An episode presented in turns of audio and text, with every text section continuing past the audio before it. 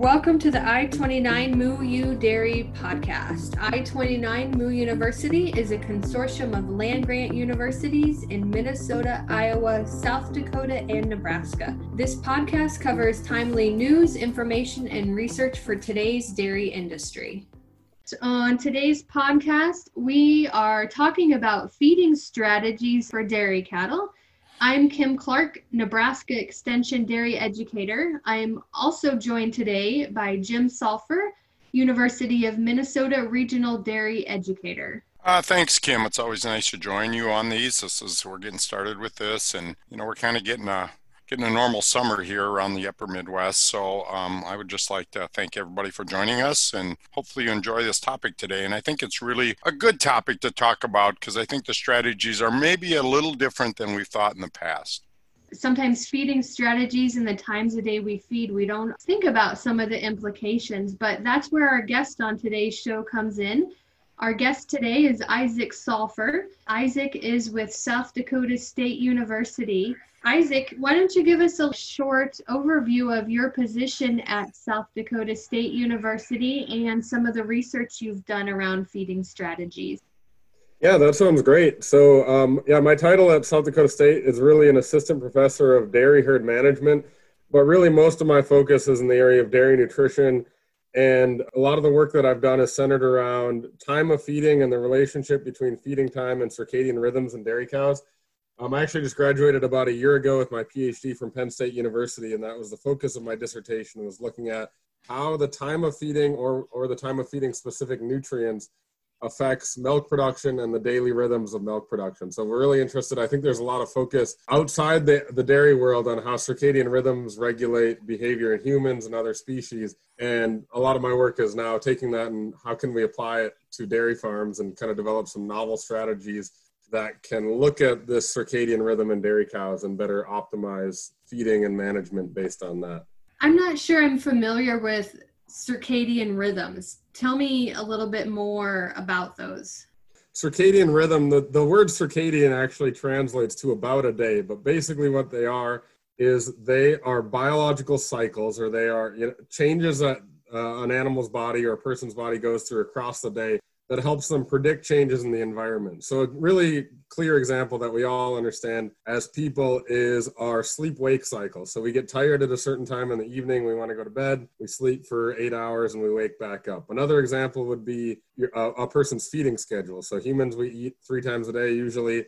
Um, and so your circadian rhythm is dictating what time you're starting to get hungry and starting to feel that drive to eat. So, what it really does is it helps these animals anticipate or predict changes in their environment and adapt to them before that change occurs. So just like humans have circadian rhythm of, of feed intake that we want to eat at maybe 9, 8 a.m. and noon and 5 p.m., cows also have a similar circadian rhythm of feed intake that dictates when they want to eat, as well as uh, circadian rhythms of milk production and, and other sorts of activity as well. So, and, and biological responses. So, Isaac, how did these evolve into cattle? Because I think you know, I think of circadian rhythms kind of as innate in a way. I think about people that might be working these shift schedules. Not that I follow that, but I think there's a lot of research showing how hard that is on your body with continually shifting. So, how do you think these, or, or how did they actually get involved, or how did cattle evolve into these feeding rhythms? So, can you talk a little bit about normal cows' feeding behavior, their normal circadian rhythms? Can you give a couple of specific examples? So uh, circadian rhythms are across all animals are really well conserved. So they're a really intricate part of biology in all species. You think humans we're pretty, you might say domesticated. I mean, we've we've changed a lot since our ancestral roots, but we still have these innate uh, circadian rhythms as well. So cows kind of have conserved these circadian rhythms too. And there's a lot of interesting data from grazing cattle that shows sort of what a natural rhythm would look like, right? Because in a grazing setting, they're a lot more similar to what wild cows would have been or would be uh, if they were out in the wild. And and so what we normally see is that cows have a pattern that's called crepuscular, which means they eat a lot in the morning. They decrease intake a little bit through the late morning and early afternoon, and then have another spike of feed intake sort of in the mid afternoon around three o'clock or four o'clock in the afternoon and then they drop off. They do, not like to eat overnight. So cows decrease their intake really greatly overnight from maybe 9 p.m. to 4 or 5 a.m. So it's hard for me to speculate since I don't, uh, you know, work with wild ruminants a whole lot. But my guess would be that this is probably an adaptation to avoid predators. So I mean, in wild ruminants, they don't have very good eyesight. They, they're pretty susceptible to nocturnal animals like wolves, or if, if they're wild water buffalo out in, in Africa, they're susceptible to nocturnal lions or things like that. So, I guess is that the main strategy is that animals will decrease feed intake because they don't want to be active and eating overnight because they're a lot more susceptible to being attacked by predators out in the wild. I guess I never thought of feeding patterns of ruminant animals following the time of day and in the best time to protect themselves, but but it does make sense. You had mentioned typically ruminant animals, dairy cattle, don't feed at night, but we do have dairy farmers that might feed one time a day. So how does that if they feed one time a day, say it's in the morning, maybe it's at night, how does that really impact the ruminants and, and their rumination and lactation? In in uh, freestall settings or in you know in uh, traditional modern dairy housing, feed the number one stimulus for feed intake is actually delivering fresh feed. So we said cows have this natural pattern of feed intake, but they still have a drive to go up and go to the feed bunk and eat when fresh feed is delivered to the cow, and that is true no matter what time you feed them. So if you feed them at night or if you feed them in the morning, that delivery of fresh feed will stimulate cows to go up to the feed bunk and eat. Uh, it's very clear. So most dairy farms that I see are feeding in the morning. I think that's pretty traditional. You do morning chores, you feed sometimes in the morning, sometime in the morning. Depends a little bit. Some farmers are maybe have a really large herd, so it takes them the entire morning from you know maybe 4 a.m. to, to noon to deliver feed to their cows uh, to to their entire herd. Um, and the other thing I think we want to talk a little bit about too is that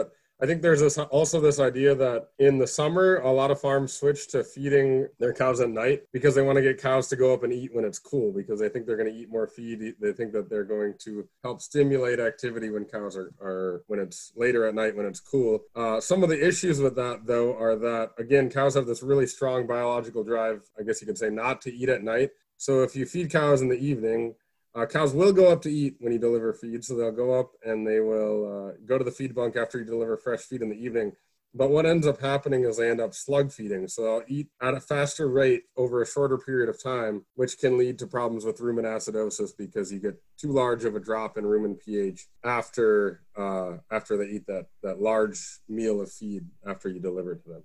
Can you clarify? Um, so the theory, I think a lot of farms do that. The thought is that these cows will eat more overnight then because they've got this fresh feed delivered at, you know, pick a time, seven or eight o'clock at night. But based on their normal circadian rhythms or the research that you guys have done, is that true? Will they consume more feed overnight? Because uh, I think that's why a lot of farms tend to do that, as you mentioned. So what we've seen, we actually did a study that it, it, that that wasn't necessarily the goal. The cows weren't heat stressed, but we did a study where we did limit cows to feeding them just at night. So we we offered feed at seven o'clock in the evening and took away their feed at eleven o'clock in the morning. And what we saw is that cows will eat almost, uh, I think it was about 40%, almost half of their entire feed intake during those first couple hours after you feed them. So uh, that's what we talk about with slug feeding is that cows really have the strong desire not to eat at night. And they develop this really strong drive for hunger if they don't eat a lot during the afternoon, which they tend not to do if they don't have fresh feed. So if you feed them in the evening, they'll have, I guess, older feed. They'll eat less during the afternoon. And then when you deliver fresh feed, they'll have this really, really strong hunger drive or bring them to the feed bunk and they'll eat a lot of food at the same time. So again, we, we did that study. I mean, in our study, we, we actually didn't allow them to have any feed for the six hours prior to seven o'clock at night, but we, but we saw them eat a giant bout of feed, 40% of their total feed intake. And then again, they basically shut shut down feed intake overnight and started to eat a little bit more in the morning. So Isaac, follow up on that. What would be so I'm hiring you as a consultant. What would be your recommendation to me for a feeding strategy in the summer? And let's assume that it's going to take me six hours to feed my cows. Uh, so you're you're advising me, um, and I'm asking you when is the best time to feed because we've got warm days, warm evenings. What should I? When should I be feeding my cows? Rather than feeding them later at night, what I would try to do is get ahead of the cows. So try to feed a little bit earlier.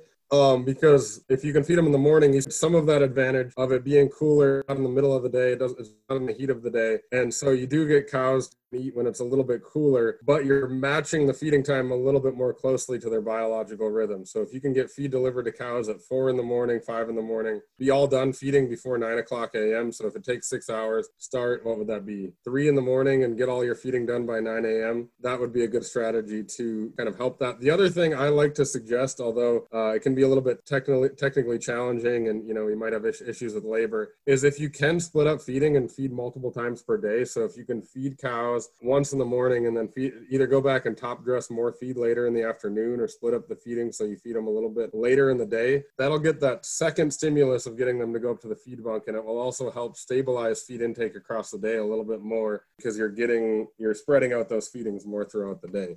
We've done a little bit of that work too where we've seen that feeding multiple times per day does stabilize rumen pH and, and get cows to come up to the feed bunk more often and sort of stabilize feed intake across the day. What time of day would you say would be the latest that you would feed? So let's say we have a, a dairy farm that feeds twice a day, once in the morning, once in the evening. What would be the latest in the evening that you would recommend to feed to avoid slug eating? What I would recommend is to not feed cows any later than 5 p.m. Ideally, that last feeding, if you do feed two times a day, should be around three or four because that's sort of the time that cattle are getting that second wave of feed intake. Um, and if you feed them at least before 5 p.m., that gives you two to three good hours where cows haven't seen that steep drop in feed intake that they have at night, which usually occurs around 8 or 9 p.m. So that's what I would say is probably the latest you should be delivering feed to cows is at 5 p.m. I think there's also some research, just changing gears here a little bit, looking at circadian rhythms, kind of these annual rhythms about components and when components. And as I get on a lot of farms in my job, we always hear complaints about the summer and lower fat tests and lower protein tests. And there's been a lot of speculation that's that's related to heat stress or new feed or feeding changes. And I think your group at Penn State did a little bit of research trying to look at kind of the normal circadian rhythm, kind of more of an annual rhythm of components and even milk production. Uh, I guess switching gears or just terminology wise, we usually call those yearly rhythms circannual rhythms. So they're they're the similar mechanism to the circadian rhythm in the sense that they are these biological rhythms that anticipate changes. They're just they're over 12 months rather than a day. So we call them annual rhythms or circannual rhythms. But yeah, this was a big uh, focus of my PhD research as well. And what we what we looked at, we were really interested in this problem of why are there seasonal changes in milk production especially as farmers uh, invest heavily into heat abatement strategies. It seems like even though farmers are doing a lot to combat heat stress, we see this seasonal drop in uh, components in the in the in the middle of the summer, as well as milk production late summer, early fall. Um, and what we noticed is that this pattern is extremely consistent across years. Um, and no matter if it's a really, really hot summer, kind of like we seem to be having this year, or if it's cooler summer, kind of more similar to what we had last year, this pattern is really consistent and it doesn't seem to change a whole lot based on what you'd expect the degree of heat stress to be.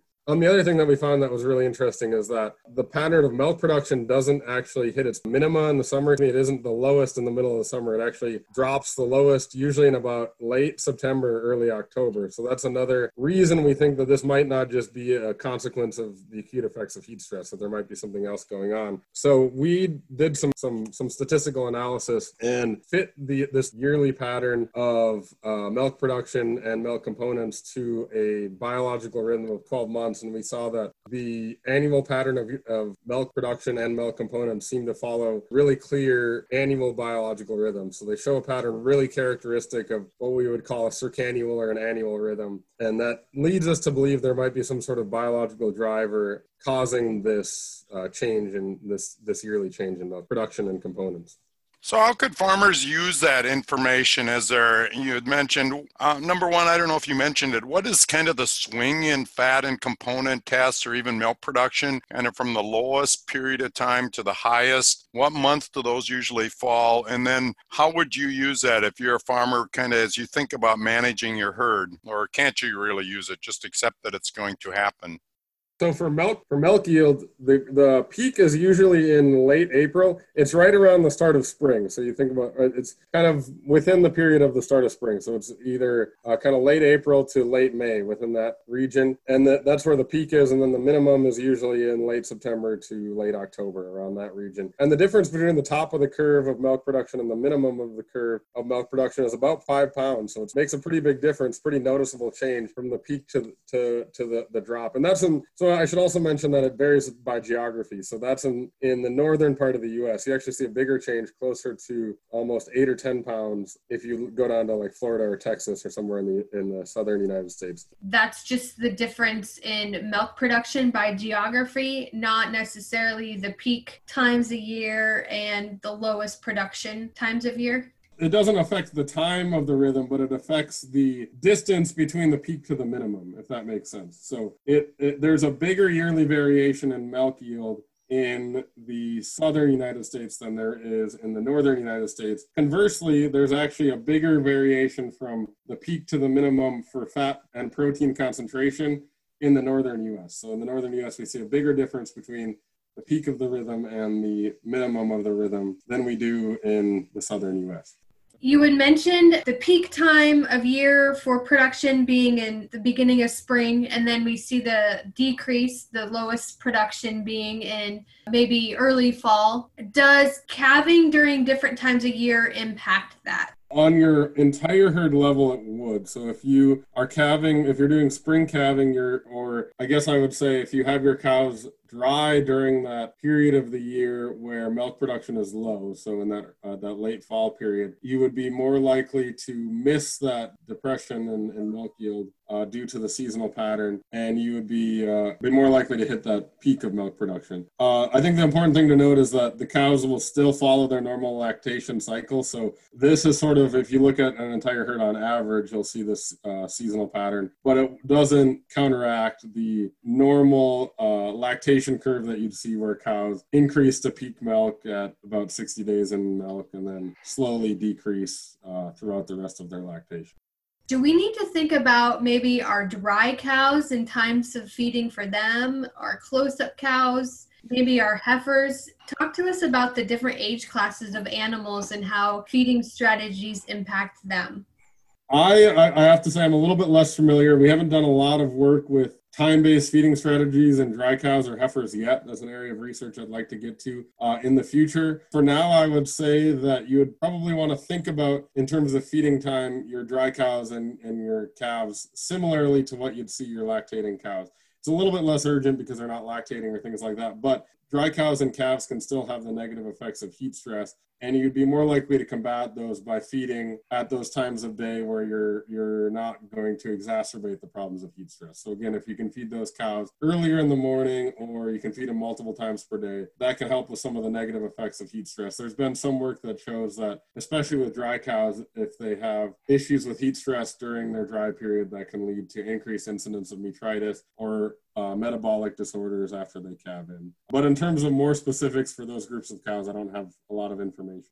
So, in summary of our discussion kind of today, I think there's a couple of things we should be thinking about when we develop a feeding strategy for our herd. I think uh, most dairy farmers know the number one drive to get cows to come up and eat is feeding time. Whenever we drive by with the team, our mixer, our cows all run up to the bunks and want to eat. And of course, we want to have fresh feed when cows come back from the parlor. I think those all stay in place. But one thing I think we talked about today, we don't often think about a cow's innate rhythms or circadian rhythms and how that might affect feeding intake. So, uh, cows again tend to eat early in the morning and then again later in the afternoon. And so as I'm on farms, I hear a lot of farms think about the strategy of maybe I should feed really late in the evening, eight or nine o'clock at night or seven o'clock because it's a little bit cooler and they're going to have fresh feed during the night. Now, the research really would suggest that that's probably not the best strategy because those cows are probably going to gorge because their their tendency is to really want to rest at night. And I see that with the robot research we do is that we just don't get a lot of visits at night. Cows aren't active at night, so that's kind of their normal rest. The other thing we might want to think about is all the discussions we have during the summer about low fat tests about this time of year. And so we want to be thinking that some of that is normal, not that we shouldn't try to mitigate that, but uh, maybe a two to four tenths drop in our components during the summer is really fairly normal. And so whatever you might do to try to mitigate that, that's probably going to just happen because that's the normal rhythm of a cow during that period of time, of course, depending upon when they freshen. Thanks for joining us on this I-29 podcast. Make sure we check you check the episode notes so there might be some links for additional resources and also information from our sponsors. I 29 MUU is an equal opportunity provider. For the full non discrimination statement or accommodation inquiries, go to extension.iastate.edu forward slash diversity forward slash ext.